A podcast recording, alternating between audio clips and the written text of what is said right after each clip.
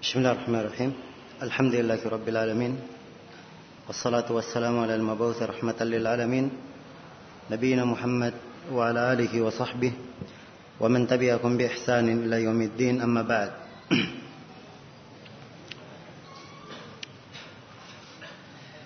Baik, kita masih membedakan antara lima istilah yang kita terangkan tadi. Telah kita jelaskan tentang istilah amar ma'ruf nahi mungkar. Kemudian telah kita terangkan juga tentang istilah al-hisbah. istilah al-hisbah. Iya. Dan di sini ada perbedaan antara al-hisbah dan amar ma'ruf nahi mungkar. Amar ma'ruf nahi mungkar sebagaimana yang telah kita uraikan dia cakupannya lebih umum. Ya, kalau al-hisbah dia bagian dari amar ma'ruf nahi mungkar tapi ini terkhusus pada keadaan memerintah dalam hal yang ma'ruf ketika yang ma'ruf ini ditinggalkan dan melarang dari yang mungkar ketika yang mungkar ini dikerjakan iya ini yang disebut dengan nama al-hisbah jadi bentuknya pengingkaran secara langsung iya pengingkaran secara langsung pada ma'ruf yang ditinggalkan atau kemungkaran yang dilakukan. Kemungkaran yang dilakukan. Maka cenderungnya al-hisbah ini dia masuk ke dalam pembahasan khusus sebab terkait dengan sebuah kemaslahatan yang harus tegak di dalam sebuah pemerintahan Islami. Iya. Ada namanya disebut dengan nama wilayatul hisbah. Wilayah al-hisbah. Sebab di dalam tatanan pemerintahan Islam itu ada terdapat di dalamnya sebagian para ulama fikih dari kalangan Syafi'iyah menyebutkan ada sekitar 20 wilayah di dalam pemerintahan Islam. Ada wilayah umum, itulah khalifah. Dan ada wilayah di kalangan apa para menteri terkait dengan para menteri. Dan ada wilayah terkait dengan peradilan. Ada wilayah terkait dengan fatwa. Ada wilayah terkait dengan penerapan apa e, terkait dengan harta dengan dengan mal ya ada wilayah terkait dengan uh, pengurusan tentang wakaf. Kemudian siapa yang berhak untuk menghidupkan sebuah lahan dan selainnya. Ya termasuk salah satu di dalam wilayah ini adalah wilayah al-hisbah. Dia memang dikhususkan tersendiri agar supaya mereka orang-orang yang terlibat di dalam al-hisbah ini mereka lah yang melakukan amar ma'ruf dan nahi mungkar dan uh, meluruskan apabila terjadi kesalahan mengajak kepada yang ma'ruf kalau ada yang ma'ruf itu ditinggalkan ya dan seterusnya maka ini makna al-hisbah. Kalau kita beri contoh misalnya seperti di apa di Saudi Arabia itu mereka punya hayat namanya hayat al-amr bil ma'ruf wan nahy anil munkar. Ini hayat sudah didirikan lebih dari 100 tahun. Sudah berjalan lebih dari 100 tahun. Ya. Kedudukan pimpinan hayat amar ma'ruf nahi mungkar ini ya, dia setingkat dengan menteri. Setingkat dengan menteri. Sebagaimana mufti Saudi Arabia itu kedudukannya setingkat dengan menteri. Sebab mereka mempunyai wilayah-wilayah tersendiri dan tugas-tugas tersendiri di dalam apa? Di dalam pemerintahan dan di dalam mengatur masyarakat. Jadi mufti punya tugas yang tidak masuk ke dalam al-hisbah. Tidak masuk ke dalam hayat amar ma'ruf nahi munkar. Dal hisbah ada apa namanya? Ada tugas-tugas dari mufti yang dia tidak masuk di dalamnya. Iya. Semuanya bergerak pada porosnya masing-masing ya dan saling melengkapi di dalam menegakkan kemaslahatan umat Islam. Ya. Jadi ini gambaran secara global tentang mana al-hisbah. Ya. Pembahasan al-hisbah ini ini pembahasan khusus dari amar ma'ruf nahi munkar. Pembahasan lebih khusus. Karena itu tadi saya uraikan bahwa pembahasannya kadang dibahas oleh para ulama di dalam masalah uh, ahkam yang terkait dengan penguasa, dengan pemerintahan. Ya, sebab ini ketentuan untuk menegakkan amar ma'ruf nahi munkar di dalam sebuah negeri. Ya, walaupun al-hisbah itu sendiri kaidahnya itu semua berasal dari amar ma'ruf dan nahi munkar. Jelas ya? Baik, ini istilah yang kedua, istilah al-hisbah. Istilah yang ketiga, istilah al-qada. Al-qada iya. Al-qada itu artinya pemutusan dari sisi bahasa ya. Dikatakan qada sudah diputuskan sudah selesai ditetapkan. Itu namanya qada dan secara istilah qada itu adalah al-ikhbar an hukmin syar'iyyin ala sabilil ilzam. Qada adalah pengabaran tentang hukum syar'i. Ya. Hukum syar'i dengan bentuk pengharusan. Dengan bentuk pengharusan. Ya. Kita mungkin biasa dengar istilah peradilan di negeri kita ini. Apabila telah ditetapkan keputusan dari mahkamah, maka keputusan itu yang dijalankan terhadap siapa yang diputuskan berkaitan dengan hak yang diangkat. Ya. Atau bentuk dari kriminal yang terjadi misalnya. Apabila sudah diputuskan, maka itu hukum yang harus diterapkan. Jelas ya? Jadi qada seperti itu keadaannya. Namun di sini pengabaran, qada itu pengabaran tentang hukum syar'i yang wajib dijalankan. Wajib dijalankan. Jelas ya? Ya. Dihadapkan ke qadhi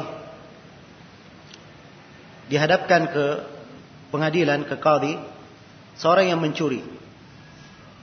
Iya. Seorang yang mencuri. Kemudian ditegakkan padanya proses peradilan pembuktian bahwa dia ini mencuri atau hal yang harusnya ditentukan untuk menetapkan dia mencuri. Apabila sudah dipastikan dia mencuri dan ketentuannya semuanya sudah terpenuhi, ya, maka qadhi ya, di pengadilan di qadha itu menjatuhkan hukum syar'i. Bahwa dia mencuri, hukum syar'inya dipotong tangannya. Jelas ya? Dipotong telapak tangannya. Maka ini pengabaran hukum syar'i harus diterapkan padanya. Dan ditawar-tawar. Iya. Jelas ya?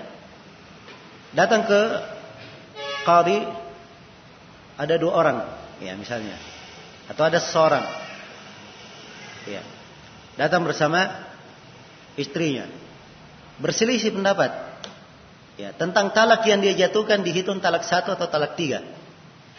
Sebab si suami berkata, kamu talak, talak, talak. Ya. Dia katakan begitu kepada istrinya. Ini dihitung apa? Talak satu atau dihitung tiga sekaligus? Ya, ini tentunya ada perbedaan pendapat di kalangan para ulama. Tapi kalau sudah sampai di qadhi, tidak ada yang namanya perbedaan pendapat. Keputusan qadhi yang diterima. Dia mengatakan keputusannya talak satu, itu yang wajib dia ikuti.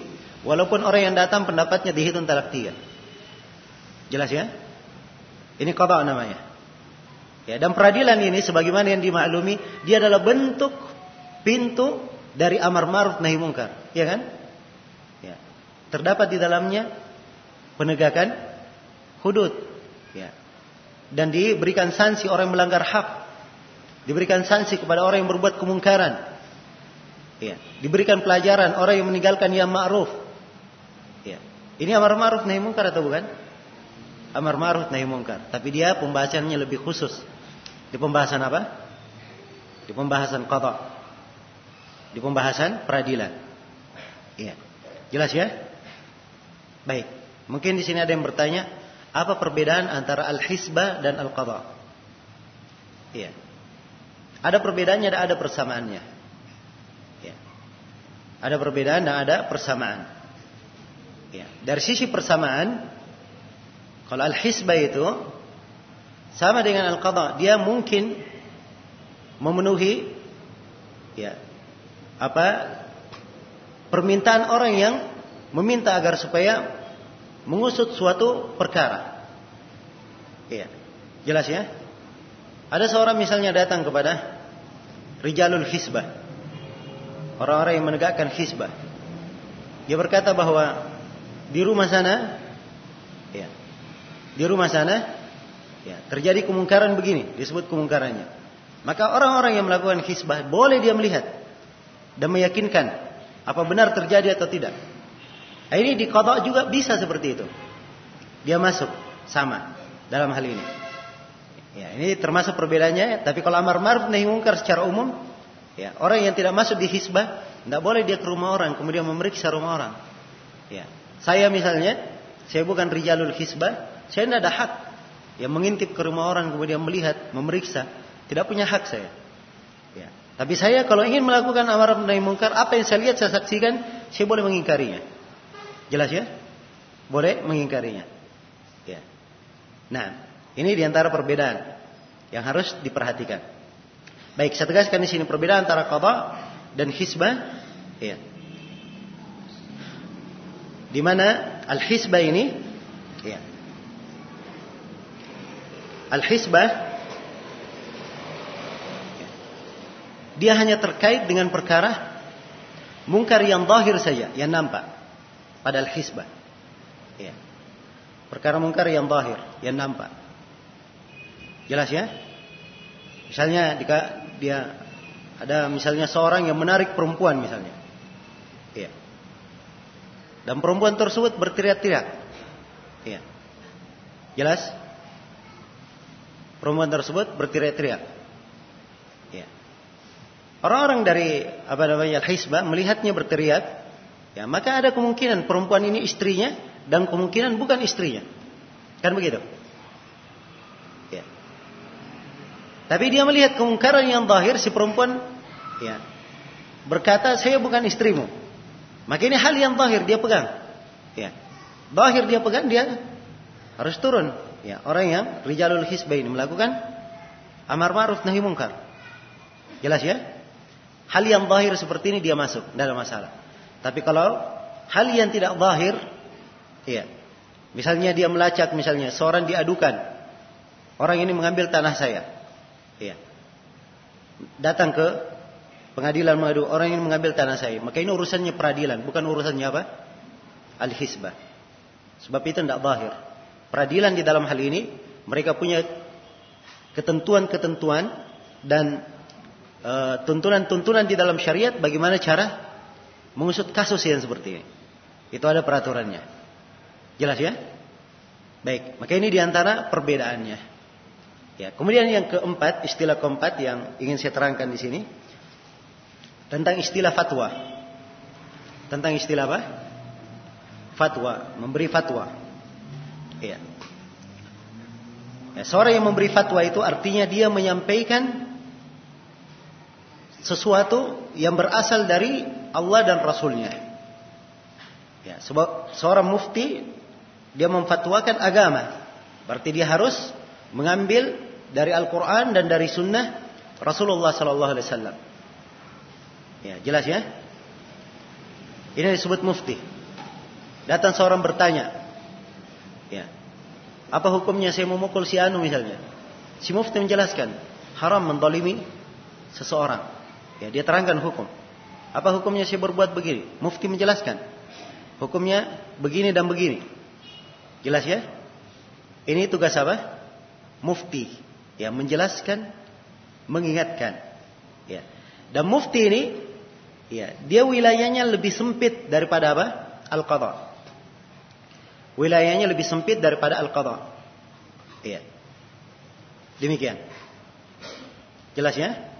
Wilayahnya lebih sempit daripada al-qadha. Sebab al-qadha ini ketentuan hukum mengharuskan. Kalau mufti dia menyampaikan sesuatu itu tidak mengharuskan. Tidak mengharuskan. Ya. Datang kepada saya misalnya seorang bertanya. Ya. Apa? Ustadz saya berkata kepada istriku, ya, kamu talak, talak, talak. Ya. Dihitung satu kali talak atau tiga. Dia nanya ke saya. Ya. Saya, ya pendapat yang saya pegang itu dihitung satu kali talak saja. Dianggap satu talak. Maka saya katakan kepadanya itu dianggap satu talak. Maka ucapan saya ini boleh diambil, boleh tidak. Tidak harus dia mengambilnya. Jelas ya? Tidak mesti. Tapi kalau dia tinggalkan ucapan saya yang saya sertakan dengan dalil tanpa udur, dia berdosa. Antara dia dan antara Allah Subhanahu wa taala. Karena saya menyampaikannya dengan dalil. Jelas ya? Saya sampaikan dengan dalil. Tapi kalau di qada, ya tidak ada urusan dia terima atau tidak, ada pendapat lain atau tidak, tidak ada di peradilan. Dia harus terima keputusan yang diputuskan oleh apa? Qadi. Qadi mengatakan terhitung talak tiga, maka dia dari sisi hukum tidak boleh lagi berkumpul dengan istrinya. Walaupun dia menganggap bahwa itu pendapatnya dihitung talak apa? Talak satu. Jelas ya? Ini perbedaannya. Ya. Jadi fatwa itu itu tidak mengharuskan, tidak mengharuskan. Tapi dimaklumi ya bahwa fatwa itu adalah bentuk dari amar ma'ruf nahi mungkar.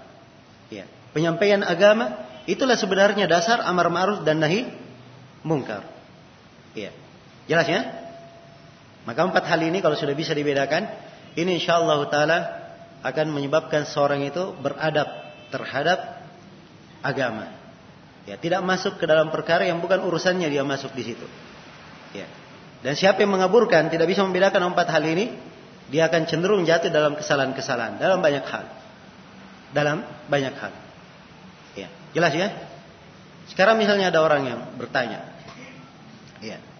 Ada orang yang bertanya. Baik, dia bertanya kepada seorang ustadz misalnya, apa hukumnya seorang yang kerja misalnya di ban riba? Ya, si ustadz menjawab, hukumnya adalah apa? Hah? Hukumnya adalah haram, tidak diperbolehkan. Ya, jelas ya? Ini fatwa namanya. Fatwa. Orang yang bertanya ketika menjatuhkan hukum ini kepada orang lain, ya, kalau begitu si Anu yang kerja di bank, ya, berarti dia begini dan begini. Ya, ini sudah salah. Sebab dia sudah mencampur adukkan antara kedudukan dan kedudukan yang lainnya.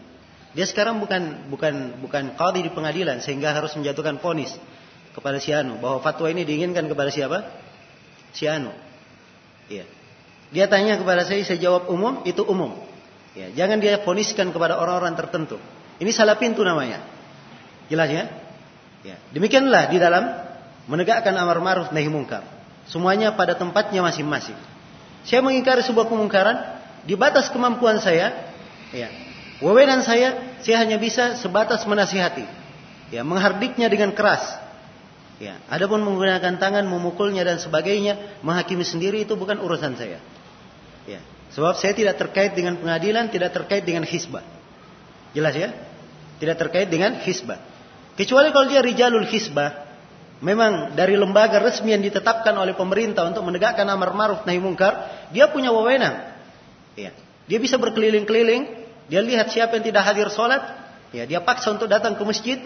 Ya, siapa yang buka tokonya, maka dia berhak untuk menutupnya, ya, atau dia jadukan sanksi terhadapnya. Itu tugasnya siapa? Orang yang bergerak di hisbah. Ya, tapi kalau dia orang yang biasa amar ma'ruf nahi mungkar, maka dia sebatas menasihati. Ya. Menegur dengan keras tidak ada masalah kalau memang itu dilihat ada maslahatnya. Jelas ya? Maka jangan masuk ke dalam perkara yang bukan wewenangnya di situ. Bukan wewenangnya di situ. Inilah yang kita lihat pada sebagian dari umat Islam. Ada kadang yang keluar dari jalur. Ya. Alasannya bagus, ya indah. Amar ma'ruf nahi mungkar. Ya, kamu tidak tahu amar ma'ruf nahi mungkar itu. Ya, banyak sekali dalil-dalil memerintahnya. Ya kan begitu? Tapi dia tidak tahu amar ma'ruf nahi mungkar bentuk yang mana yang dia lakukan.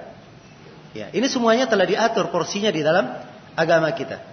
Karena itu orang yang misalnya melihat kemungkaran ya terhadap penguasa, dia melihat kemungkaran terhadap penguasa. Kemudian mengumpulkan orang-orang untuk melakukan demonstrasi. Ya. Ini bentuk pengingkaran. Maka kita tanya pengingkarannya, dia letaknya di mana? Ya. Dia sekarang ingin mengadili penguasa? Ya. Atau dia rijalul hisbah?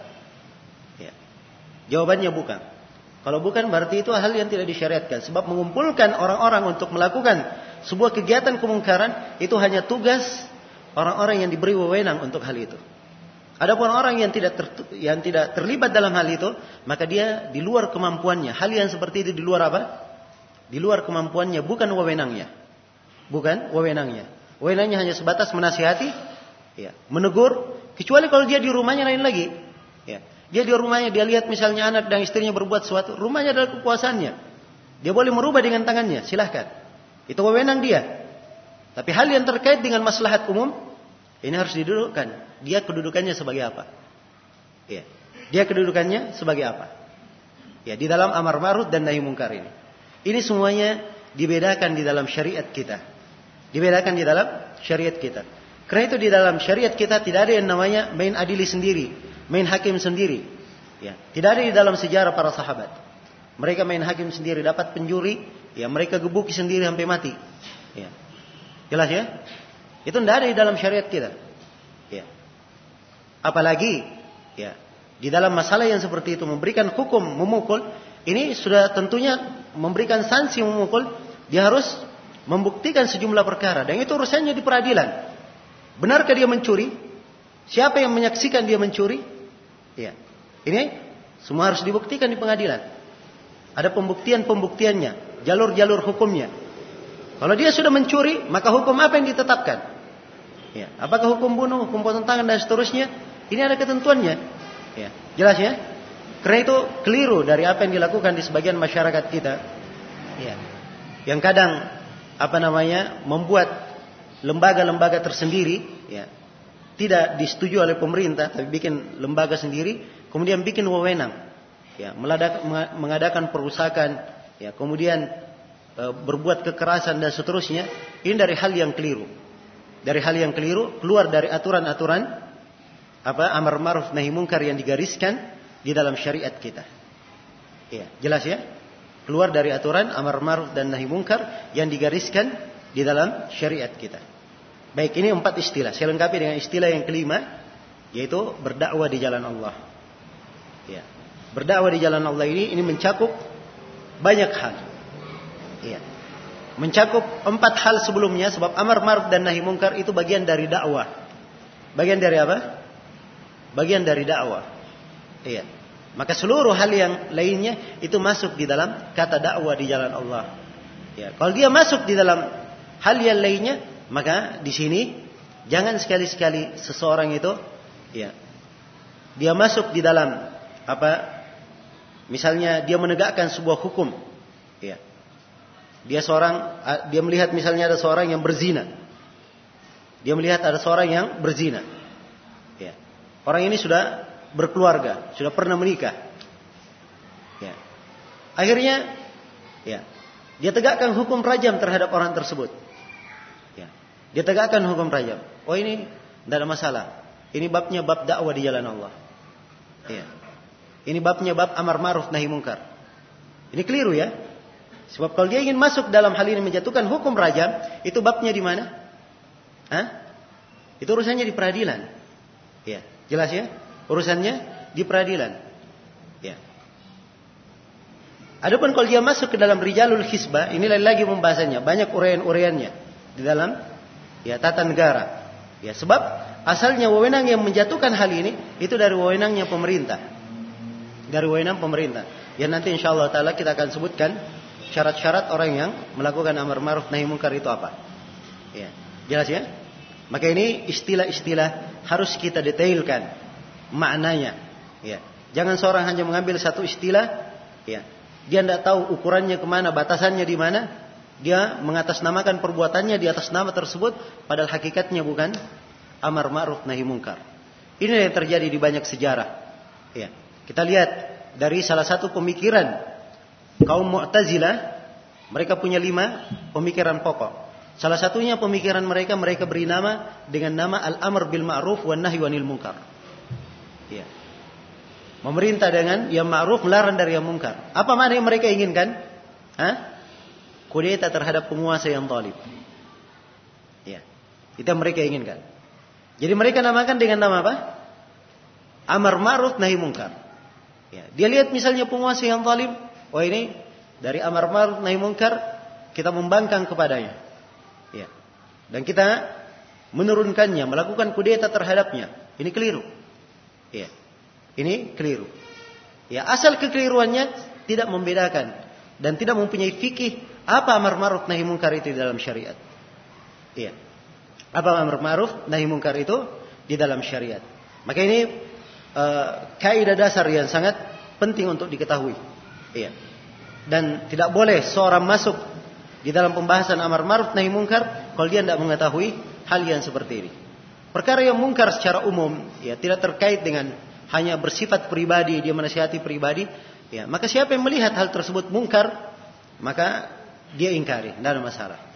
Dia ada suatu hal yang ma'ruf ingin dia sampaikan orang itu tidak melakukannya boleh saja disampaikan. Itu sifatnya pribadi. Nah, ini mungkin saya akan bedakan nanti antara orang yang melakukan amar ma'ruf Ya, dia sebagai orang yang bertugas ya di dalam tugas kepemerintahan untuk melakukannya dan orang yang melakukan amar ma'ruf nahi mungkar hanya apa sekedar berbuat baik dari dirinya sendiri. Ya, berbuat ibadah karena apa namanya kehendak dirinya sendiri.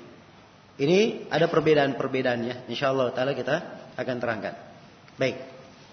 Maka lima istilah ini saya harapkan uh, seluruh hadirin ya memperhatikannya dan apa mencermati perbedaan-perbedaannya. Dan sekali lagi ya keliru di dalam mendudukkan istilah-istilah ini inilah yang menyebabkan banyaknya ya terjadi kesalahan di dalam menerapkan amar ma'ruf dan nahi mungkar tersebut. Iya. Baik. Kemudian di sini dari hal yang perlu apa saya jelaskan untuk pembahasan amar ma'ruf nahi mungkar. Ya, amar ma'ruf dan nahi mungkar itu ada empat rukun. Ya, ada empat rukun di dalamnya yang harus terpenuhi. Ya. Ada empat rukun yang harus terpenuhi di dalamnya. Sehingga bisa dikatakan hal itu sebagai amar ma'ruf dan nahi mungkar. Nah, rukun yang pertama adalah orang yang melakukan amar ma'ruf nahi mungkar, orangnya. Ini disebut al-muhtasib dalam bahasa Arabnya. Ya. Orang yang menegakkan apa? Amar ma'ruf nahi mungkar. Ini rukun yang pertama. Ya. Yang kedua, rukun yang kedua ya adalah al-muhtasabu alaihi. Ya. Al-muhtasabu alaihi. Orang yang diperintah untuk melakukan yang ma'ruf dan orang yang dilarang melakukan mungkar. Ini objeknya. Orang yang dilarang. Jelas ya? Orang yang ditujukan padanya amar ma'ruf dan nahi mungkar itu. Ya. Ini disyaratkan syarat-syarat, ketentuan-ketentuan. Ya. Kemudian rukun yang ketiga, ya.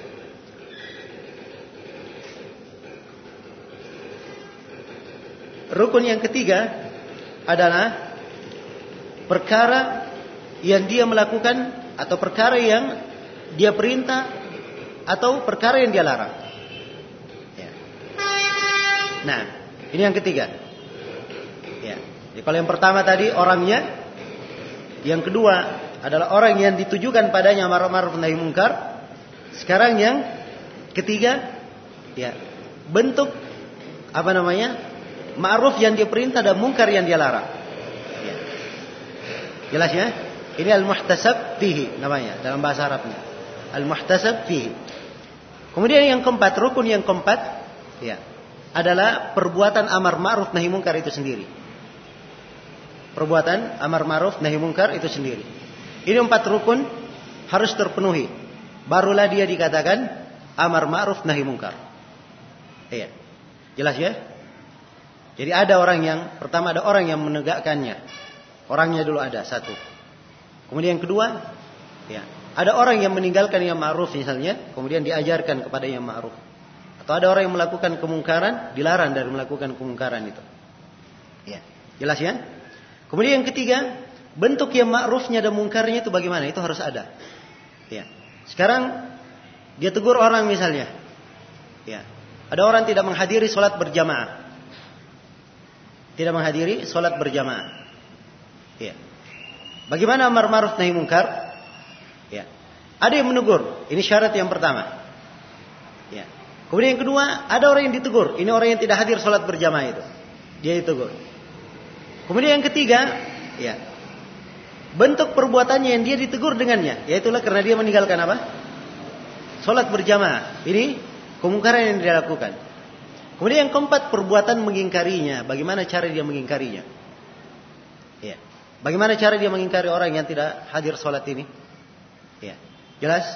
Ini empat ketentuan yang dibahas oleh para ulama di dalam pembahasan amar ma'ruf nahi mungkar. Dan setiap dari empat perkara ini ada syarat-syarat dan ketentuan-ketentuannya yang wajib kita perhatikan. Iya. Yang wajib kita perhatikan. Baik. Saya akan memulai dengan apa? Uh,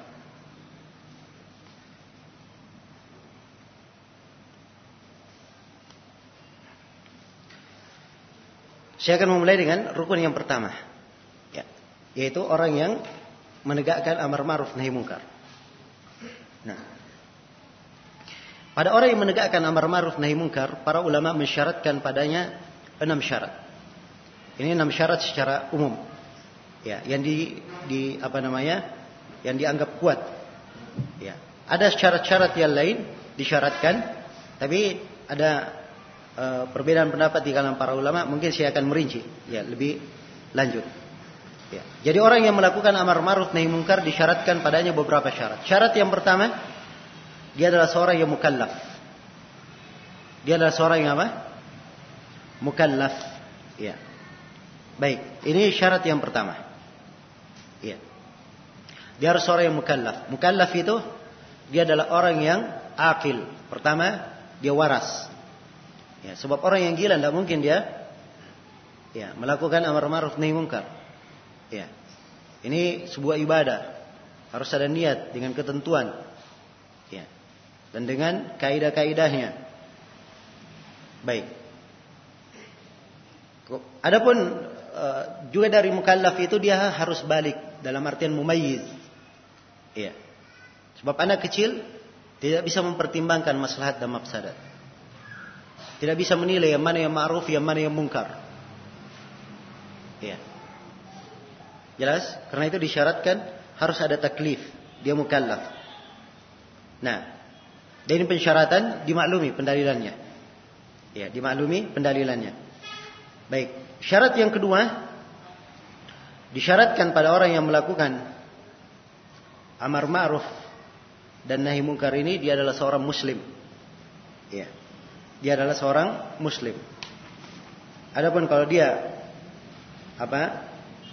kafir ya maka ini dia kehilangan salah satu syarat ya tidak ada beban syariat terhadap dirinya sebab perkara-perkara ibadah itu hanya ditujukan kepada seorang muslim tapi bukan artinya kafir ya tidak mendapat dosa kalau dia tidak melakukannya itulah kerugiannya orang kafir sudah amalannya tidak diterima kalau dia tidak lakukan dia juga mendapat dosa karena tidak melakukan. Ya. Jelas ya? Kemudian syarat yang ketiga ya. Syarat yang ketiga dari syarat amar ma'ruf nahi munkar adalah ikhlas. Ya.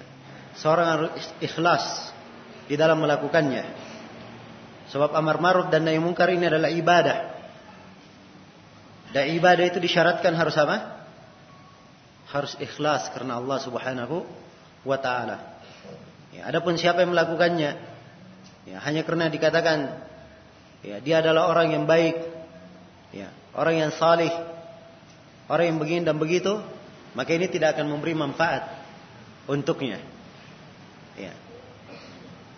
Dan kita harus mengingat hadits Usama bin Zaid diriwayatkan oleh Imam Al-Bukhari dan Imam Muslim. Ya tentang kisah orang yang di dalam neraka itu. Nabi beritakan ada seorang ya, masuk di dalam neraka, isi perutnya dia itari seperti keledai mengitari ar-raha. Ya, keledai biasanya ada raha uh, apa namanya? alat untuk menghaluskan gandum yaitu diikat dia berada di tengah-tengah kayak sebuah alat didorong oleh apa?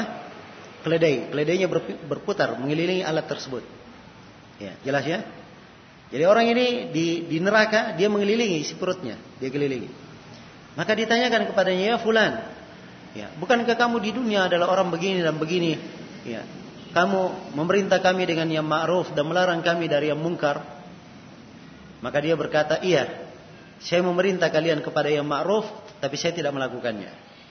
Dan saya melarang kalian dari yang mungkar, namun saya melakukannya. Itulah akibat yang dia dapatkan. Jelas ya? Karena dia melakukannya tidak ada keikhlasan di dalamnya.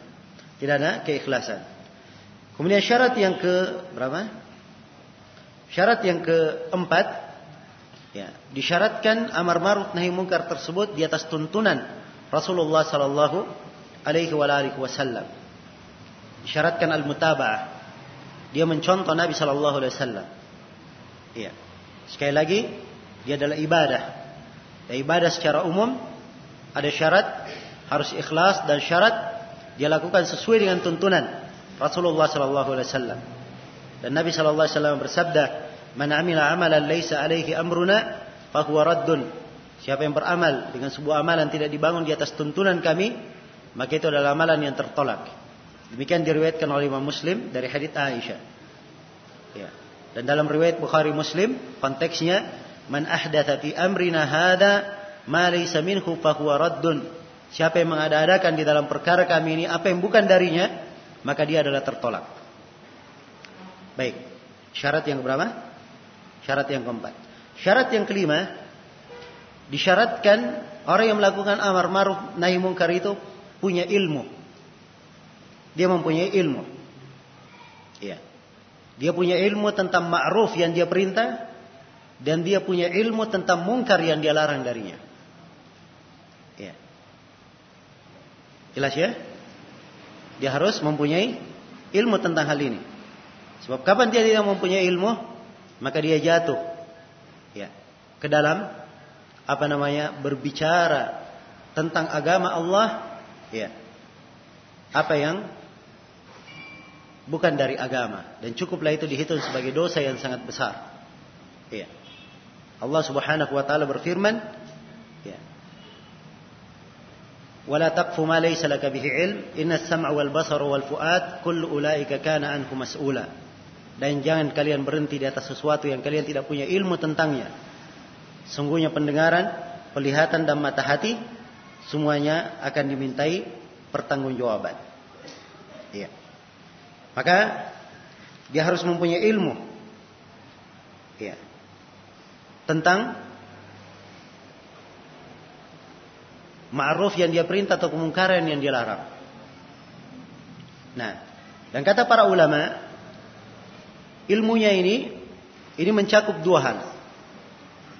Ya, ilmu yang disyaratkan dalam amar ma'ruf nahi mungkar ini dua hal. Hal yang pertama, ya, dia mengetahui hukum-hukum syariat. Hukum-hukum syariat pada apa yang dia perintah dan apa yang dia larang. Dia harus mengetahui hukum-hukum syariat pada apa yang dia perintah dan apa yang dia larang. Jelas ya?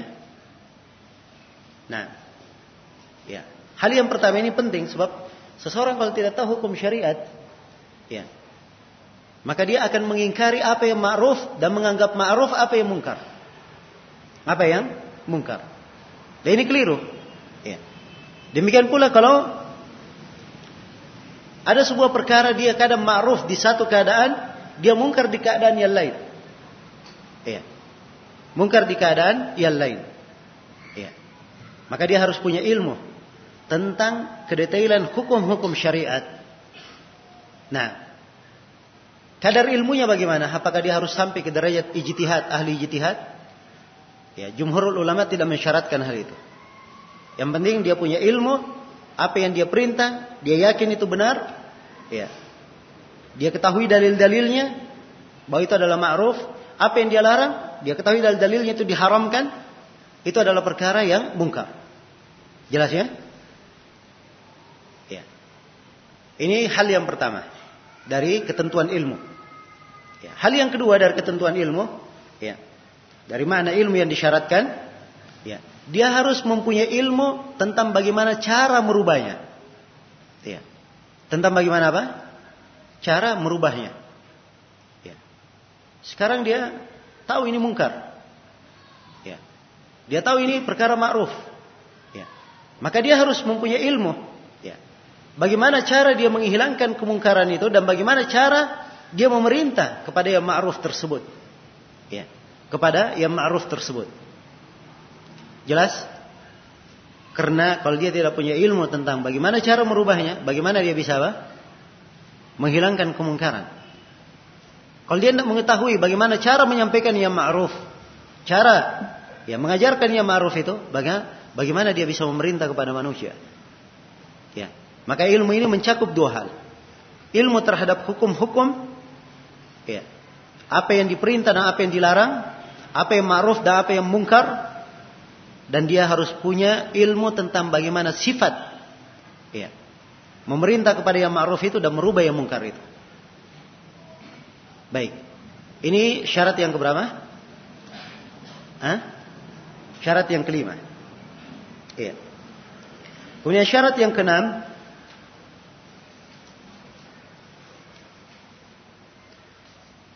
Syarat yang keenam disyaratkan oleh para ulama syarat al-qudrah, kemampuan. Seorang itu punya kemampuan. Iya. Ada kemampuan di dalam merubahnya. Iya.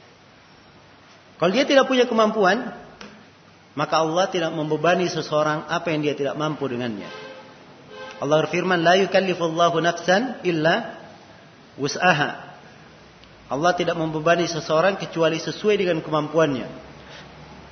Dan Allah Subhanahu wa taala berfirman, "Fattaqullaha mastata'tum." Bertakwalah kepada Allah sesuai dengan kemampuan kalian. Sesuai dengan kemampuan kalian. Maka dia harus punya kemampuan. Ya. Dan di dalam hadits Abu Sa'id Al-Khudri yang diriwayatkan oleh Imam Muslim, Rasulullah sallallahu alaihi wasallam bersabda, Man ra'a minkum munkaran falyughayyirhu bi yadihi. Fa in lam yastati' fa bi lisanihi. Fa in lam yastati' fa bi qalbihi wa dzalika adhaful iman. Ya.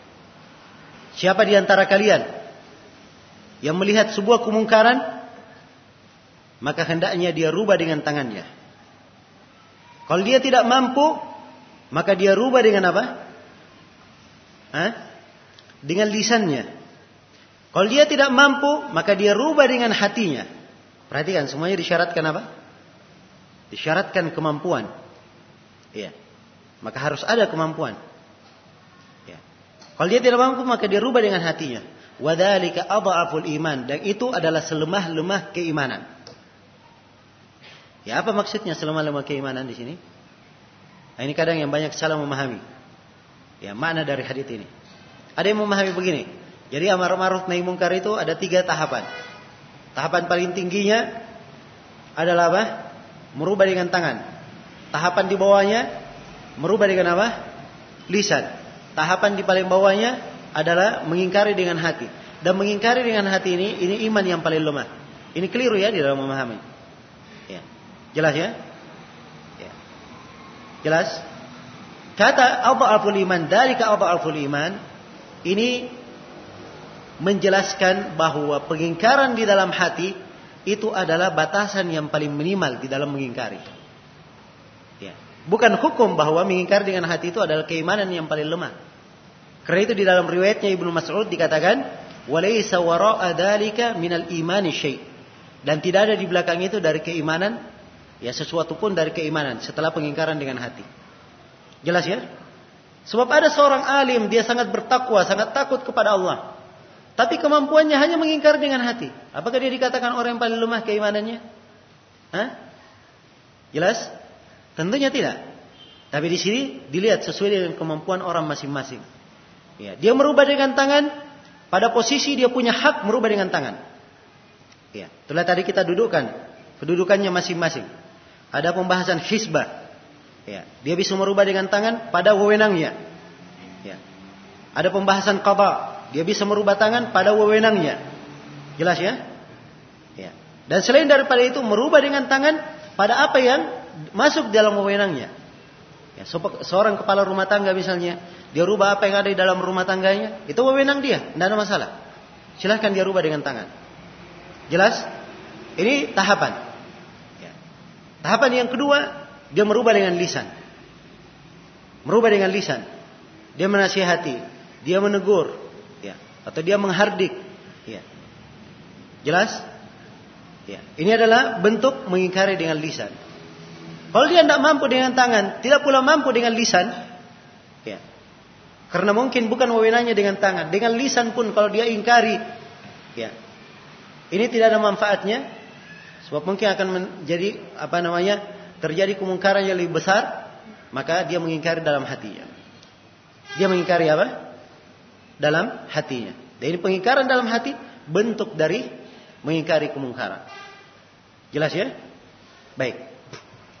Maka disyaratkan dalam mengingkari kemungkaran itu harus ada al-qudrah. Ya, seorang mempunyai kemampuan. Ya, seseorang mempunyai kemampuan. Nah, baik. Dan di sini dalam merubah, ya, di dalam masalah syarat mempunyai kemampuan ini, ya, ini pembahasan dibahas oleh para ulama, ya, sangat detail, ya, di pembahasan bagaimana merubah dengan tangan itu. Bagaimana ketentuan merubah dengan tangan tersebut? Ya kaidah pokoknya saya tentunya nggak bisa menguraikan semuanya, tapi kaidah pokoknya saya sudah berikan. Ya. Kita membedakan istilah-istilah yang saya terangkan tadi itu sudah bisa tergambar. Ya. Di mana letak-letak seorang itu merubah dengan tangan dan seterusnya. Jelas ya? Baik, ini enam syarat. Ada syarat-syarat lain disyaratkan oleh sebagian para ulama. Ya. Di antaranya ada mensyaratkan, disyaratkan orang yang melakukan amar ma'ruf nahi munkar itu disyaratkan padanya adalah.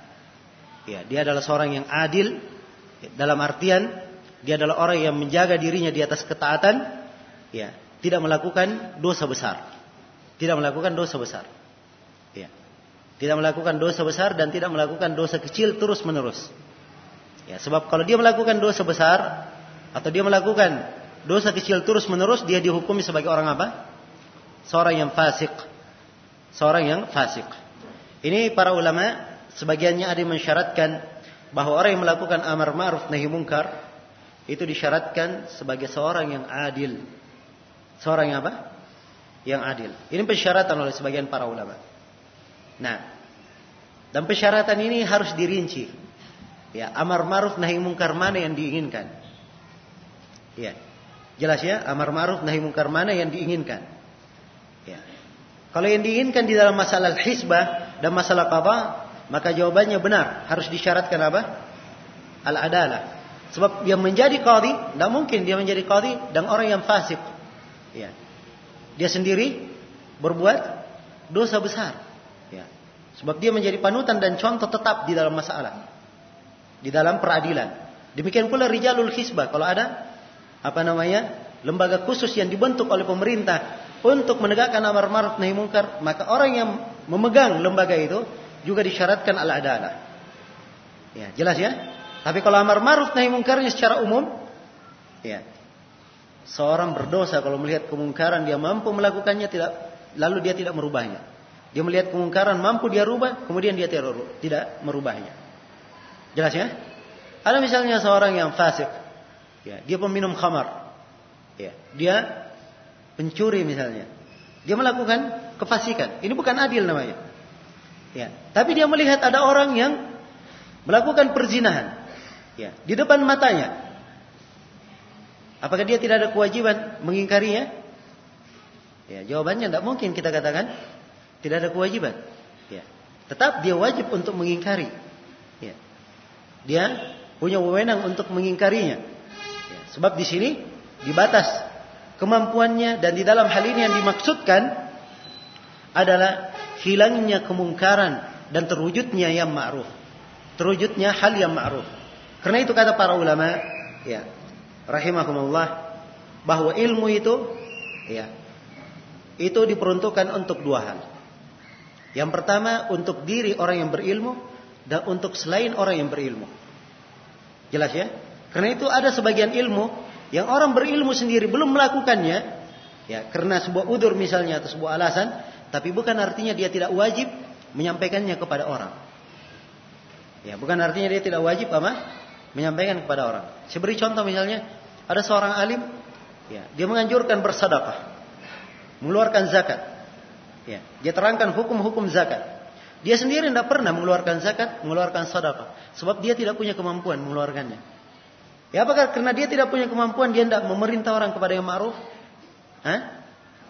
Jawabannya tidak, kan begitu? Ya, tetap ilmu itu dia sampaikan. Ilmu itu dia sampaikan. Ya. Maka syarat al-adalah ini dia harus adil bukan fasik. Ini dilihat tempatnya di mana. Dilihat tempatnya di mana. Kalau di bab peradilan itu memang disyaratkan oleh para ulama. Ya, pemerintah ketika memilih hakim, memilih qadhi di pengadilan, dia harus memilih hakim yang apa? Yang adil, orang yang bertakwa. Ya. Orang yang bertakwa, bukan orang yang menerima apa namanya? riswa, menerima suapan, ya. Itu orang yang berdosa besar menerima suapan. Ya, itu tidak adil namanya, orang fasik. Ya, demikian pula apa? Bukan pula orang yang uh, melakukan dosa-dosa besar, ya. Seperti mencuri, ya, atau kalau dengan bahasa sekarang kalian diistilahkan dengan kata korupsi, ya. Bukan pula ya dengan apa namanya? Uh, dia melakukan uh, perzinahan atau yang semisal dengan itu. Ya. Jelas ya? Ini sekarang saya berbicara tentang syarat-syarat dan ketentuan. Apa makna? Kenapa di peradilan itu diharuskan dia adil? Sebab dia adalah contoh dan panutan manusia di dalamnya. Ya. Jelas? Demikian pula rijalul hisbah. Kalau di dalam apa namanya pemerintah menetapkan ada lembaga amar ma'ruf nahi mungkar, maka ini disebut hisbah di dalamnya. Ya. Orang yang berkedudukan di sini, maka disyaratkan dia harus adil. Bukan orang yang fasik. Bagaimana caranya dia keliling-keliling, perintah orang ayo sholat sholat, ya. Kemudian dia sensor toko orang yang buka tokonya dia perintah, tapi dia sendiri tidak sholat. Hah? Ini tentunya tidak layak. Jelas ya? Tapi kalau terkait dengan masalah lain, nah ini pembahasan ilmiahnya kita telah terangkan tadi. Bagaimana kalau seorang muslim melihat kemungkaran? Ya. Dia mampu mengingkarinya. Ya. Kemudian dia tidak ingkari, dia berdosa atau tidak? Jawabannya dia berdosa. Ya, sekarang kalau dia fasik berbuat dosa lain, ya, dia tidak ingkari kemungkaran itu, itu artinya dia menambah dosanya dengan meninggalkan kemungkaran. Jelas ya? Dia meninggalkan kemungkaran tersebut. Baik, ini syarat tentang adalah. Kemudian sebagian para ulama ada yang mensyaratkan harus ada izin pemerintah. Bagi orang yang melakukan amar ma'ruf nahi mungkar, disyaratkan harus ada izin dari siapa? Dari pemerintah. Iya. Ini persyaratan disyaratkan oleh sebagian para ulama. Dan jumhurul ulama tidak mensyaratkannya. Tidak mensyaratkannya. Tapi mereka perkecualikan beberapa perkara. Ya. Sebab ya ini masya Allah kalau kita memahami pembagian yang saya sebutkan tadi ada amar ma'ruf nahi mungkar, ada hisbah, ada qada, ada fatwa, ya, ada dakwah, maka di sini akan ya mudah kita memahaminya. Sekarang kalau disyaratkan harus izin pemerintah, yang mana yang harus ada izin? Ya. Kan begitu kan? Yang mana yang harus ada izin? Kalau rijalul hisbah, dia memang ditetapkan untuk melakukan amaran ma'ruf nahi mungkar. Walaupun pemerintah tidak ada izin dalam hal itu, dia boleh. Untuk apa? Menegakkannya. Ini kalau dia di lembaga. Sampai rijalul hisbah itu, kalau misalnya dia salah di dalam sebuah perkara, tidak boleh dia diajukan ke pengadilan karena dia salah, tidak boleh. Ya. Jelas? Sebab ini akan menelantarkan tugas-tugasnya Ya, dan akan menelantarkan kemaslahatan diberdirikannya rijalul hisbah.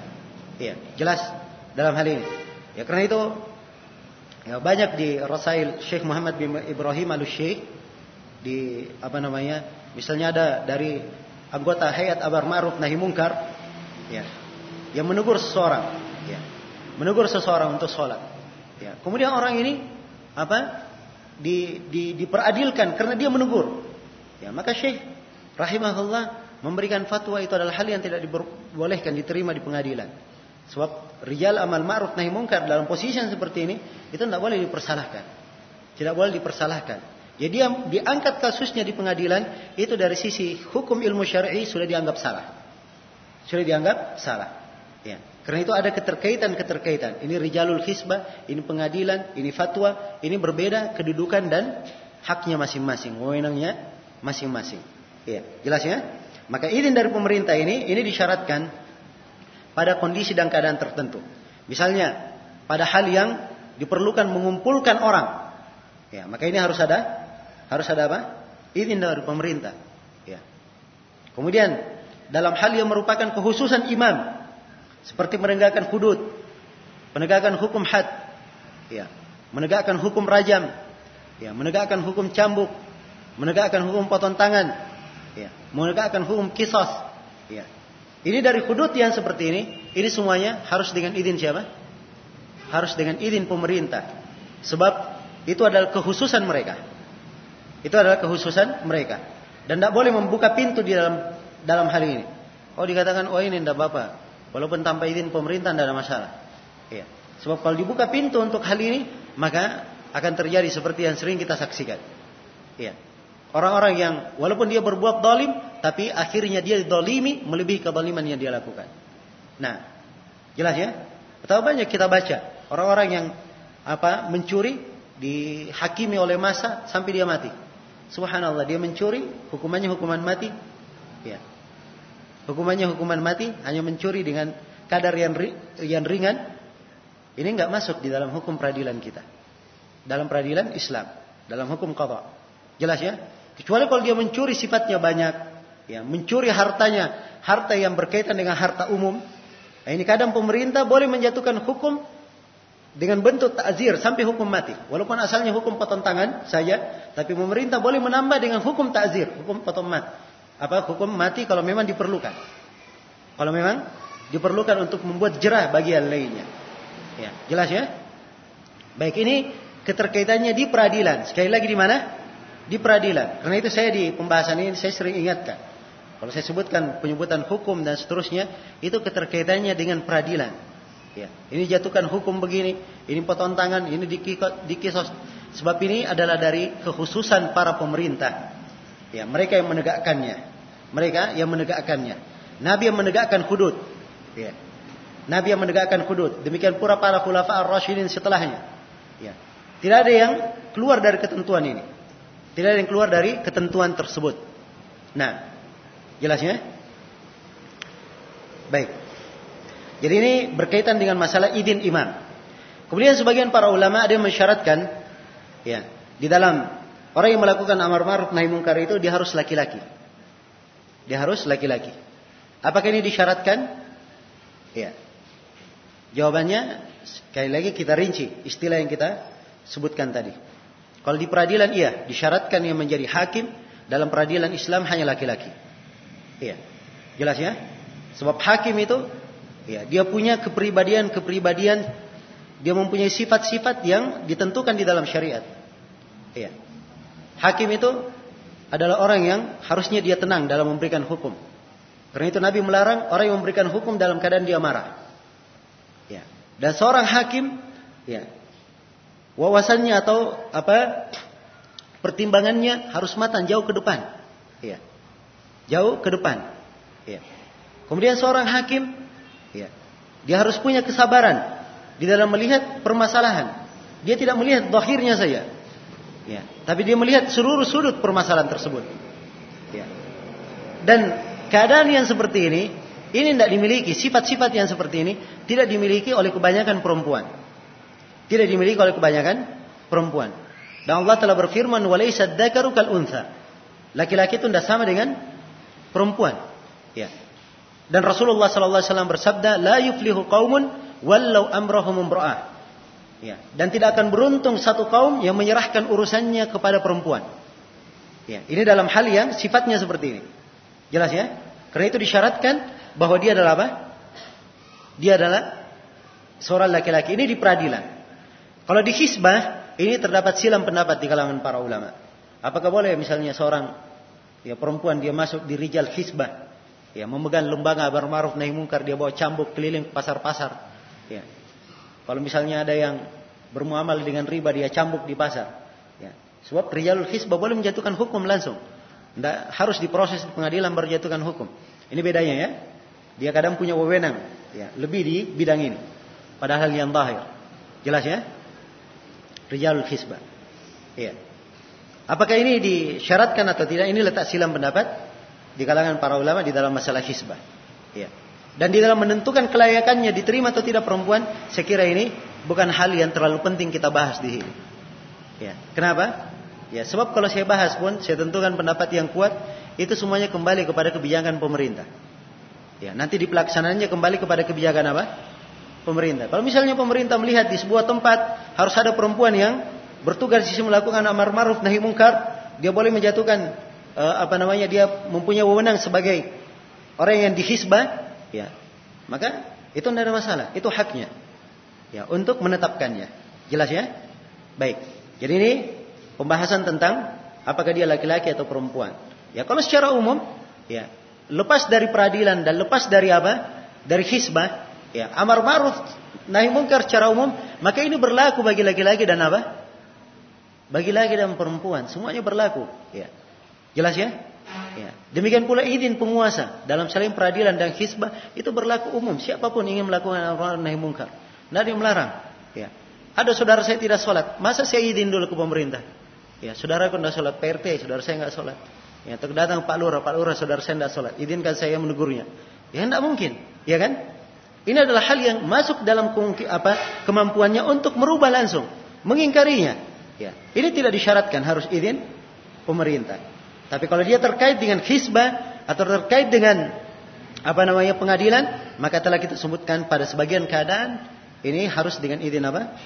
Izin pemerintah. Jelas sampai sini? Baik. Ya, kemudian sebagian para ulama mensyaratkan bahwa orang yang melakukan amar ma'ruf nahi mungkar itu adalah seorang yang bebas, bukan budak. Ya. Nah, dan ini juga pensyaratan ya hanya disyaratkan pada tempat-tempat tertentu saja. Yaitu pada peradilan, pada rijalul hisbah itu disyaratkan. Tapi untuk amar ma'ruf nahi munkar secara umum boleh saja. Seorang budak dia lihat tuannya berbuat salah, dia tegur. Ya boleh saja, tidak ada masalah. Jelas ya?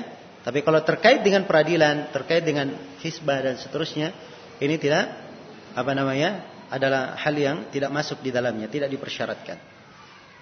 Iya. Baik, ini syarat-syarat yang disyaratkan pada orang yang melakukan apa? Amar ma'ruf nahi mungkar. Ini syarat-syaratnya. Dan orang yang melakukan amar ma'ruf nahi mungkar itu ada etika dan adab-adab yang harus dia jaga. Ada etika dan adab yang harus dia apa? Harus dia jaga dan harus dia pelihara. Di antara etika tersebut, yang pertama, ya. Yang pertama dia berlemah lembut. Ya dia berlembah lembut ya, di dalam melakukan amar ma'ruf dan nahi mungkar tersebut. Ya. Jelas ya? Sebab asalnya sebagaimana disebutkan amar ma'ruf dan nahi mungkar itu bentuk dari dakwah. Dan seorang itu diperintah untuk hikmah di dalamnya. Ud'u ila sabili rabbika bil hikmati wal mau'izatil hasanah wajadilhum billati hi ahsan Berdakwalah kalian ke, ke, ke jalan Rob kalian dengan hikmah dan dengan mau'idah yang hasanah. Dan berdebatlah kalian, ya, kalau memang diperlukan, ya, dengan hal yang terbaik. Nah, dan Allah Subhanahu wa taala berfirman tentang rasulnya, "Fabima rahmatin minallahi lintalahum." Karena rahmat dari Allah, engkau berlemah lembut kepada mereka. Walau kunta faddan ghalidhal qalbi lam faddu min haulik. Andai kata kamu itu kasar dan keras hati, maka mereka akan lari darimu. Mereka akan lari darimu. Jelas ya? Ya. Maka di sini lemah lembut ini diperhatikan dalam amar ma'ruf nahi mungkar. Jelas ya? Ini etika dan adab. Dan ini berlaku pada seluruh perkara. Ya. Jelas ya? ya. Dan seorang kadang bisa keluar dari lemah lembut, dia bersikap bersikap tegas, tidak ada masalah. Pada kondisi yang diperlukan. Sebab Nabi Shallallahu Alaihi Wasallam juga kadang tegas menegur sahabatnya. Ya, seperti di sebagian peperangan, Nabi melihat para sahabat mencuci kakinya, mereka mencuci kaki, ketika mencuci kaki waktu wudhu, kaki itu tidak dicuci, tapi mereka usap kakinya. Maka Nabi berseriak dengan suara beliau yang paling tinggi, Wailul aqabi minan nar. Ya, celakalah tumit-tumit dari api neraka. Ya, ini tegas atau tidak? Ya, ini tegas, kan begitu. Jadi kalau diperlukan boleh saja seorang itu tegas. Dan itulah yang disebut dengan nama hikmah. Hikmah itu dia meletakkan segala sesuatu pada tempatnya. Di posisi di, dia diperlukan untuk lemah lembut, dia lemah lembut di situ. Walaupun dia sangat marah misalnya, atau sangat tersinggung, tapi posisi mengharuskan dia lemah lembut, maka dia harus lemah lembut. Harus lemah lembut. Dan ini yang dijalani oleh para sahabat. Ya, subhanallah kisah yang menakjubkan sekali. Umar bin Khattab pernah datang kepadanya seseorang ya berkata dengan ucapan yang apa sangat menyayat hati ya wahai Umar kamu tidak berbuat adil begini dan begini ya siapa yang tidak marah kan begitu maka begitu Umar radhiyallahu taala sudah mulai kelihatan marah ada seorang sahabat berkata ya Amirul Mukminin orang ini adalah orang yang jahil ya orang ini adalah orang yang apa orang yang jahil dan Allah telah berfirman dalam Al-Quran, Khudil afwa wa'mur bil urf wa'arid anil jahilin. Ambillah rasa maaf, perintahlah dengan urf dan berpaling dari orang yang jahil. Langsung berubah wajahnya Umar, kembali menjadi biasa. Ya. Radhiyallahu taala anhu. Ya. Jelas ya? Maka ini ya keberadaan seseorang ketika mengingkari ya. Dia jangan mengikuti hawa nafsunya. Jangan mengikuti emosi dirinya, tapi dia mengikuti tuntunan Al-Quran dan As-Sunnah. Dia marah, marah karena Allah. Jelas ya? Karena itulah Kapan dia mengingkarinya, dituntut untuk berlemah lembut, maka dia harus berlemah lembut di situ. Harus berlemah lembut. Ya. Kapan dituntut untuk dia tegas, maka dia tegas di situ. Ya. Semuanya didudukkan pada tempatnya masing-masing. Dan ini sangat penting sekali. Kaidah ini sangat penting untuk dipahami. Nah, kadang dan ini juga kadang terlihat pada sebagian kawan-kawan kita. Ya, kadang subhanallah masuk di sebagian halaqah, di sebagian pengajian kita orang-orang yang baru masuk belajar, ya kadang masih ada pelanggaran padanya, masih cukur jenggot kadang, ya pakaiannya masih isbal, ya. Tiba-tiba ada yang menegur dengan teguran keras, kamu isbal di bawah neraka, ya di apa kain di bawah mata kaki, kamu dalam neraka nanti, ya. Jelas ya? Nah, ini perkara yang salah. Apalagi kalau dia memerintah hal yang belum tentu ma'ruf, ya. Belum tentu ma'ruf dia perintah. Ya, seperti ada sebagian ikhwah Ya, yang kadang mengharuskan ya, seseorang itu ya, datang pengajian dia harus pakai atribut khusus. Ya, harus pakai jubah ya atau haro pakai apa? Pakai gamis. Ya. Bahkan ada sebagian kalau pakai baju koko itu salafinya kurang kurang apa namanya kurang oke okay salafinya itu. Ya. Jelas? Ini keliru hal yang seperti ini. Apa pelanggaran syariatnya orang pakai baju koko? Ya. Kemudian apa kesalahannya sehingga sebagian kadang Oh ini bapak masya Allah sudah lama ngaji. Tapi bagus bapak harus lengkapi. Pakai baju tiga perempat kayak paling minimal. Ya. Ini memerintah kepada hal yang belum tentu ma'ruf. Dengan bentuk yang seperti ini. Betul anjurannya benar, hal yang benar. Tapi dia mengharuskan seperti itu, itu bukan ma'ruf. Bukan hal yang ma'ruf. Karena itulah harus dipahami fikihnya. Ya. Jangan seorang memerintah kepada sesuatu belum tentu dia ma'ruf. Ini mungkin akan saya terangkan nanti ya. Di bab apa yang ma'ruf dan apa yang mungkar itu. Nah, di ketentuan rukun yang ketiga nanti. Baik. Jadi saya kembali kepada etika, ya. Dari etika seorang yang melakukan amar ma'ruf nahi mungkar, dia hendaknya dituntut untuk berlemah lembut, ada hikmah, ya. Kemudian apa uh, hendaknya seorang yang melakukan amar ma'ruf nahi mungkar itu menghiasi dirinya dengan akhlak yang mulia.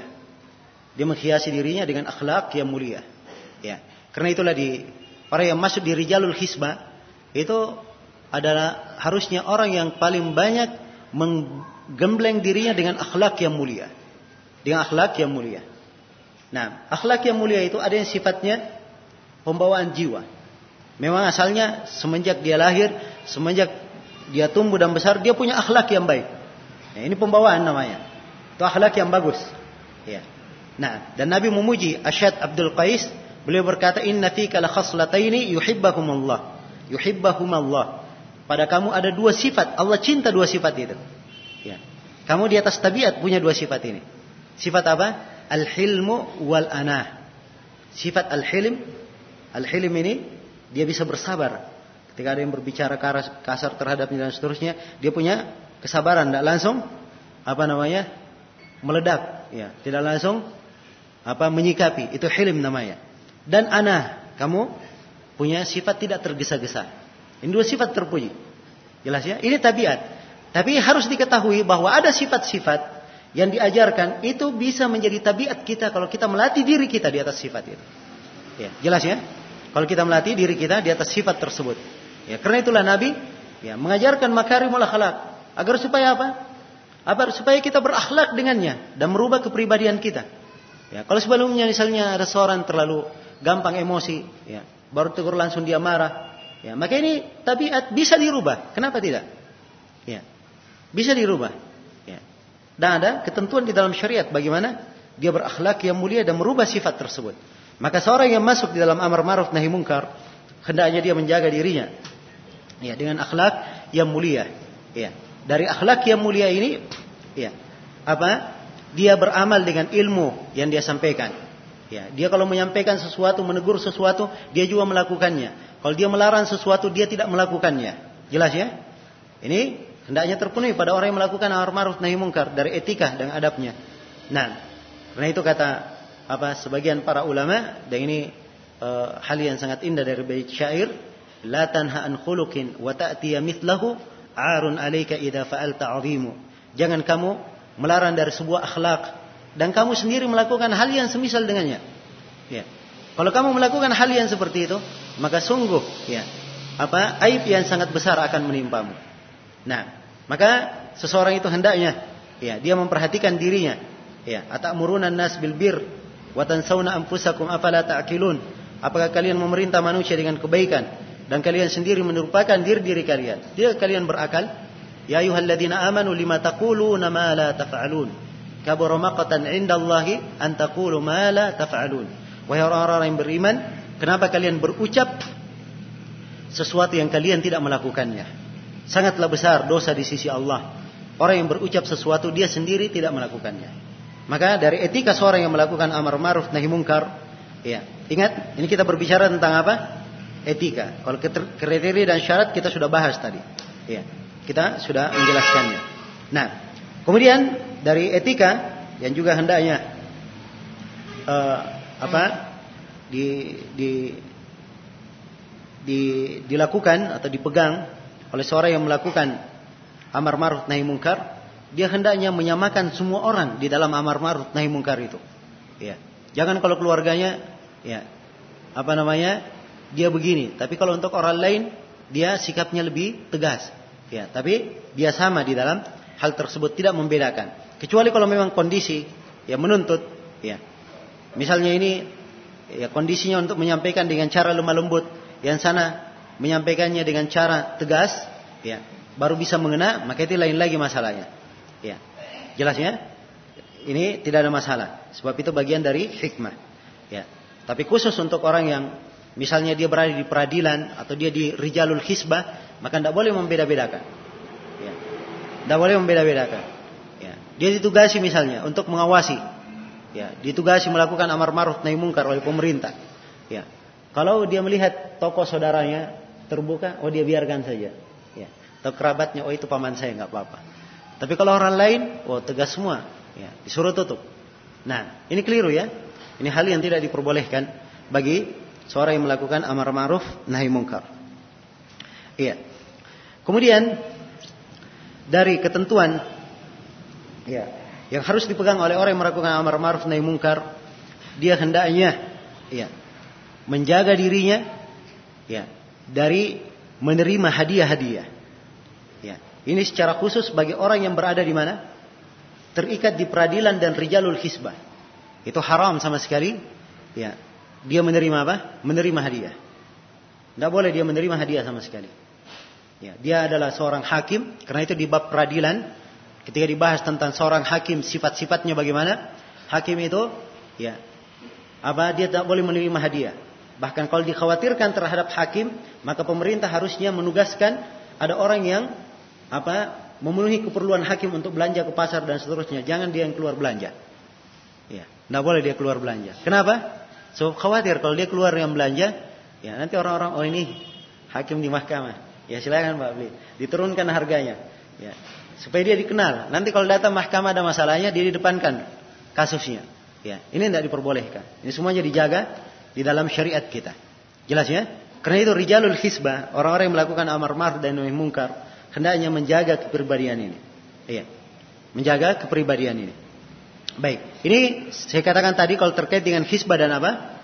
Terkait dengan hisbah dan uh, peradilan. Ya, sebab ini memang posisi ada ketentuan-ketentuan. Tapi kalau dia sifatnya umum, maka dilihat apa yang biasa berkembang di tengah manusia, dia mempunyai uh, apa mengembangkan akhlak yang lebih luas daripada ini. Iya. Baik. Kemudian kata beliau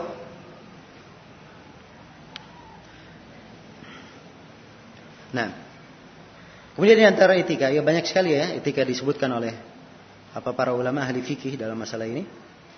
Tapi mungkin saya tambahkan beberapa etika yang lebih apa namanya mungkin perlu sangat perlu untuk kita pertimbangkan ya atau hal-hal yang merupakan titik uh, kesalahan sebagian orang di dalam menerapkannya.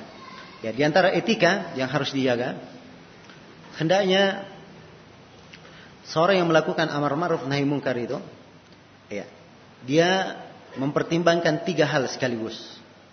Ya. Yang pertama ilmu, yang kedua lemah lembut. Kemudian yang ketiga dia bersabar. Ketiga apa? Dia bersabar.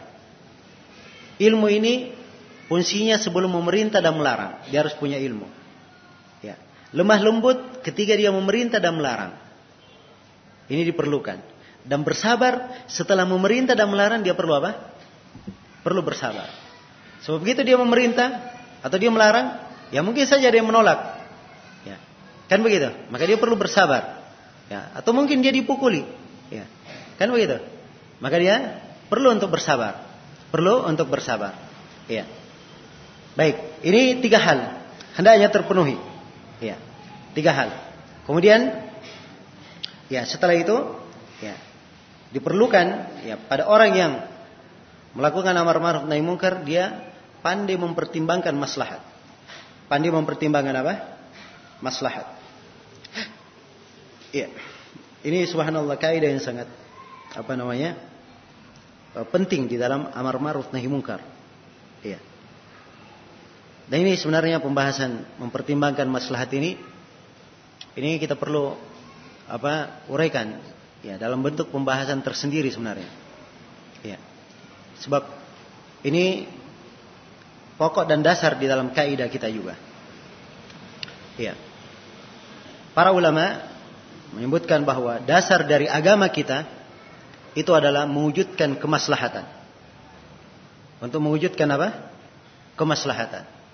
Dan untuk mengurangi ha? mewujudkan kemaslahatan atau menyempurnakan sebuah kemaslahatan. Ya. Dan agama kita datang untuk menghilangkan maksadat. Kalau tidak bisa dihilangkan, maka dikurangi maksadat tersebut. Dikurangi maksadat tersebut. Ya. Karena itu ada di dalam kaidah agama kita apa yang disebut dengan nama taklilu syar. Ya. Memperkecil kejelekan yang terjadi. Memperkecil apa? Kejelekan yang terjadi. Iya. Dan ada di dalam agama kita apa yang dinamakan dengan nama irtikab akhaffid dararain. Dia menjalani dua bahaya yang paling ringan. Apa dia menjalani yang paling ringan dari dua bahaya? Dia lihat yang paling ringannya itu yang dia lakukan. Ya, sebab dia diharuskan melakukan perkara dua-duanya bahaya. Tidak mungkin dia lepas darinya. Maka dia harus milih apa? Yang paling ringan dari keduanya. Jelas ya? Ini harus dipertimbangkan oleh orang yang melakukan amar ma'ruf nahi mungkar. Pertimbangan maslahat dan maksadat. Pertimbangan maslahat dan apa? Maksadat. Karena itu kadang seseorang tidak boleh melakukan amar ma'ruf karena akan menimbulkan maksadat. Ya. Dan kadang seseorang meninggalkan sebuah amar ma'ruf karena maslahat lebih besar yang dia cari di belakangnya. Ya. Karena itu disebutkan dalam apa sebagian uh, buku dari Syekhul Islam Ibnu Taimiyah rahimahullah. Beliau berlalu melewati pasukan Tatar. Ya. Yang mereka sedang mabuk, minum-minum khamar. Nah, maka sebagian dari orang yang bersama Syekhul Islam ingin melakukan nahi mungkar, melarang mereka. Ya. Ingin melakukan apa? Nahi mungkar. Maka Syekhul Islam Ibnu Taimiyah berkata, "Sebentar, biarkan saja mereka mabuk-mabuk."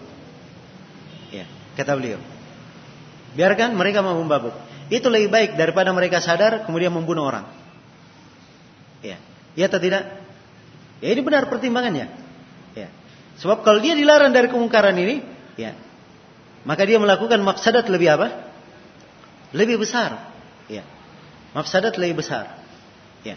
Dan ini yang beliau terangkan ini adalah hal yang dicontohkan oleh Rasulullah dan para sahabatnya. Ya. Kita semua tahu ya, di masa Nabi ada kaum munafikin atau tidak? Ada. Ya. Ada kaum munafikin yang dimaklumi kemunafikannya? Hah? Kita sudah tahu semuanya. Abdullah bin Ubay bin Salul. Ya. Bahkan ya, Abdullah bin Ubay bin Salul ini ya, memfitnah istri Rasulullah wasallam dan terbukti kemunafikannya. Ya. Jelas ya? Kemudian Allah Subhanahu wa taala telah sucikan Aisyah radhiyallahu taala anha ya di dalam ayat-ayat di surah An-Nur. Ya. Pensucian beliau dari tuduhan Abdullah bin Ubay bin Salul. Sekarang muncul pertanyaan, kenapa Nabi tidak memenggal kepala para munafikin itu? Hah? Nah, di sini pertimbangan apa? Maslahat dan maksadat. Ya. Itu pernah ditanyakan kepada Nabi. Maka Nabi Shallallahu Alaihi Wasallam bersabda, ya, ya, atau hibbuna ayatahaddatsan nas anna Muhammadan qatala ashabah. Apakah kalian ingin manusia berbicara bahwa Nabi Muhammad membunuh teman-temannya sendiri? Ya. Kan begitu. Jadi kalau beliau ya menjatuhkan hukum terhadap Abdullah bin Ubay bin Salul, yang akan terjadi adalah mafsadat. Sebab Abdullah bin Ubay bin Salul ini tokoh di tengah kaumnya. Dan dia dipandang oleh suku-suku Arab. Ya. Yang mereka tahu Abdullah bin Ubay bin Salul masuk Islam bersama Nabi. Ya kalau Nabi membunuhnya, orang-orang di selainnya akan berkata, Nabi Muhammad temannya saya dia bunuh, apalagi kita. Ya. Dan ini akan memberikan apa? Maksadat. Ya. Karena itu beliau tinggalkan hal ini. Karena bisa menimbulkan apa? Menimbulkan maksadat. Jelas ya? Ini kaidah yang sangat jelas dalam agama kita. Ya. Keterangan lain Ya dari hadits Aisyah riwayat Bukhari dan Muslim tentang kisah Ka'bah. Ya, tadinya Ka'bah banyak pintu.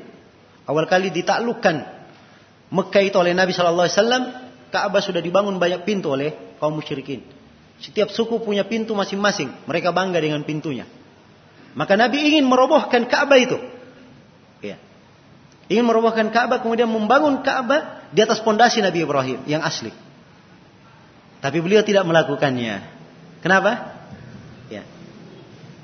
Beliau mengkhawatirkan, kata beliau, laula anna qaumaki hadithu ahdim bil jahiliyah. Andai kata bukan karena kaum itu baru masuk Islam. Karena mereka apa? Baru masuk Islam. Ya.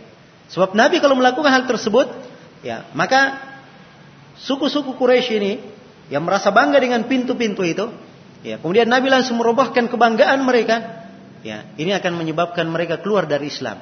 Mereka akan berkata Nabi Muhammad ini terlalu sombong di atas kita, ya, apa sampai dia tidak menghormati kita dan ini bisa menyebabkan maksadat lebih besar. Karena itu beliau tinggalkan. Beliau tinggalkan hal ini. Jelas ya? Dan sunnah ini tidak dilakukan di masa Rasulullah. Tidak dilakukan di masa Abu Bakar. Tidak dilakukan di masa Umar. Tidak dilakukan di masa Uthman. Tidak dilakukan di masa Ali bin Abi Thalib. Ya.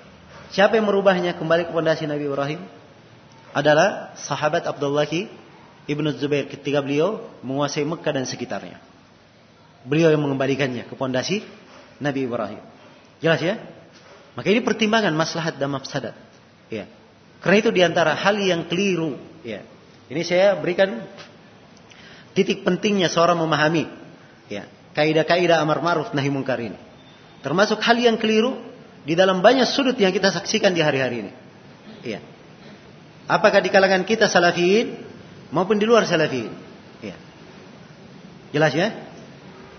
Apakah di kalangan kita salafiyin maupun di luar salafiyin? Iya. Saya terus terang di sebagian perkara saya lebih senang ya memperbaiki kesalahan yang ada di tengah ikhwah daripada di luar. Ya. Dan itu adalah sifat ahli sunnah. Dia tidak ada sungkan. Kalau temannya sendiri dia diam-diam aja kesalahannya. Ya. Tapi kalau orang luar dia jelaskan. Tidak bukan sifat ahli sunnah seperti itu. Ya. Kata Waki ibn al-Jarrah, ahli sunnah yatakallamuna ma lahum wa ma alaihim. Ahli sunnah itu berbicara ya perkara-perkara yang mendukung mereka ataupun memberatkan mereka. Semuanya mereka singgung. Kalau memang itu ada pelanggaran syariat, mereka singgung di dalamnya. Jelas ya? Ya. Kadang kita lihat misalnya sebagian kita di dalam menerapkan kaidah. Ya. Ada misalnya yang menyinggung sebagian permasalahan. Dianggap itu adalah kemungkaran pada sebuah tempat misalnya. Atau kemungkaran pada sebagian ikhwah. Ya. Tapi dengan menyinggung hal ini akan menyebabkan perpecahan yang terjadi. Ya. Keributan yang terjadi memalingkan orang dari ilmu maka ini maksadat yang lebih banyak terjadi. Tidak boleh ada yang melakukan seperti ini dengan cara terang-terangan. Maka kalau dia ingin rubah, maka dia rubah dengan cara apa? Dengan cara yang lain. Dia cari solusi lain untuk merubahnya. Iya. Jelas ya? Dia mencari solusi lain untuk merubahnya. Ya. Contoh lain misalnya. Sekarang banyak orang yang apa namanya ketika melihat ya ada ketidakberesan di dalam sebuah negeri. Ya, seperti yang biasa kita saksikan. Ya. Banyaknya orang-orang yang melakukan demonstrasi dan seterusnya. Ya. Alasan mereka kita melihat kemungkaran-kemungkaran. Ya. Kita harus merubah kemungkaran tersebut. Ya. Kita harus merubah apa? Kemungkaran tersebut. Ya pertama di sini yang kita soroti, orang yang merubah kemungkaran itu, ya kadang dia merubah kemungkaran dengan jalan yang salah. Ini sudah jelas disalahkan. Seperti ada yang merubah kemungkaran dengan cara demonstrasi, ya cara mencelah penguasa di atas mimbar-mimbar dan podium, ya dengan cara mengkafirkan penguasa dan seterusnya, ini adalah hal yang keliru. Ya, hal yang keliru. Sebab demonstrasi, ya, itu bukan dari syariat kita. Bukan jari jalan Islam. Ya. Jelas ya? Membicarakan penguasa di atas mimbar itu bukan dari jalan Islam. Ya, penguasa tidak dinasihati dengan cara yang seperti itu. Ya. Tidak dinasihati dengan cara yang seperti itu.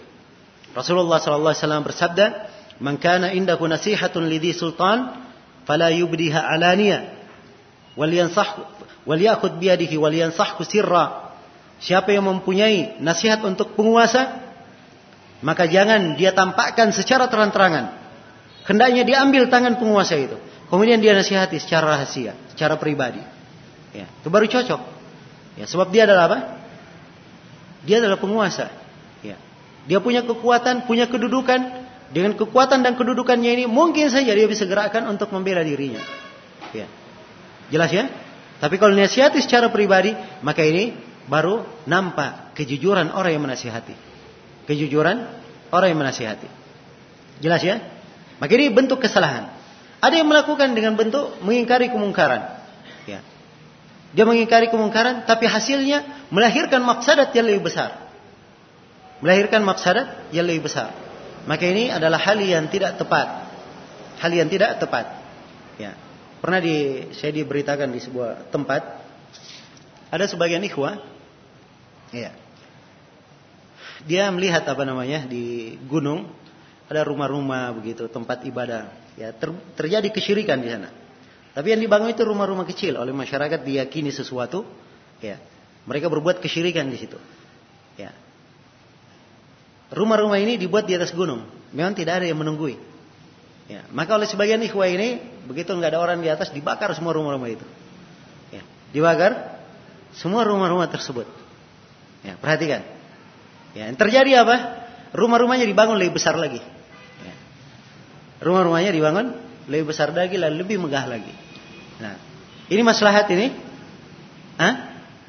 Ini bukan maslahat namanya. Ya, karena itulah harus berpikir seseorang.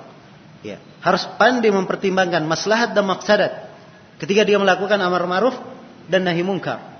Jelas ya? Dan ini kaidah sangat bermanfaat sekali. Ya, bahkan kadang di rumah sendiri, ya kadang banyak ikhwah mengalami ya masalah dengan keluarganya sendiri, ayahnya, adiknya, saudara-saudaranya, ya. Kadang ribut disebabkan karena dia mengingkari sebagian hal yang mungkin belum saatnya dia ingkari. Ya. Dia mengingkari sebuah hal yang mungkin caranya salah dalam mengingkari. Caranya salah dalam mengingkari. Maka ini kaidah yang penting untuk diperhatikan. Baik, ini sebagian etika dan adab di dalam apa bagi orang yang melakukan amar ma'ruf dan nahi mungkar. Ya, wallahu taala alam.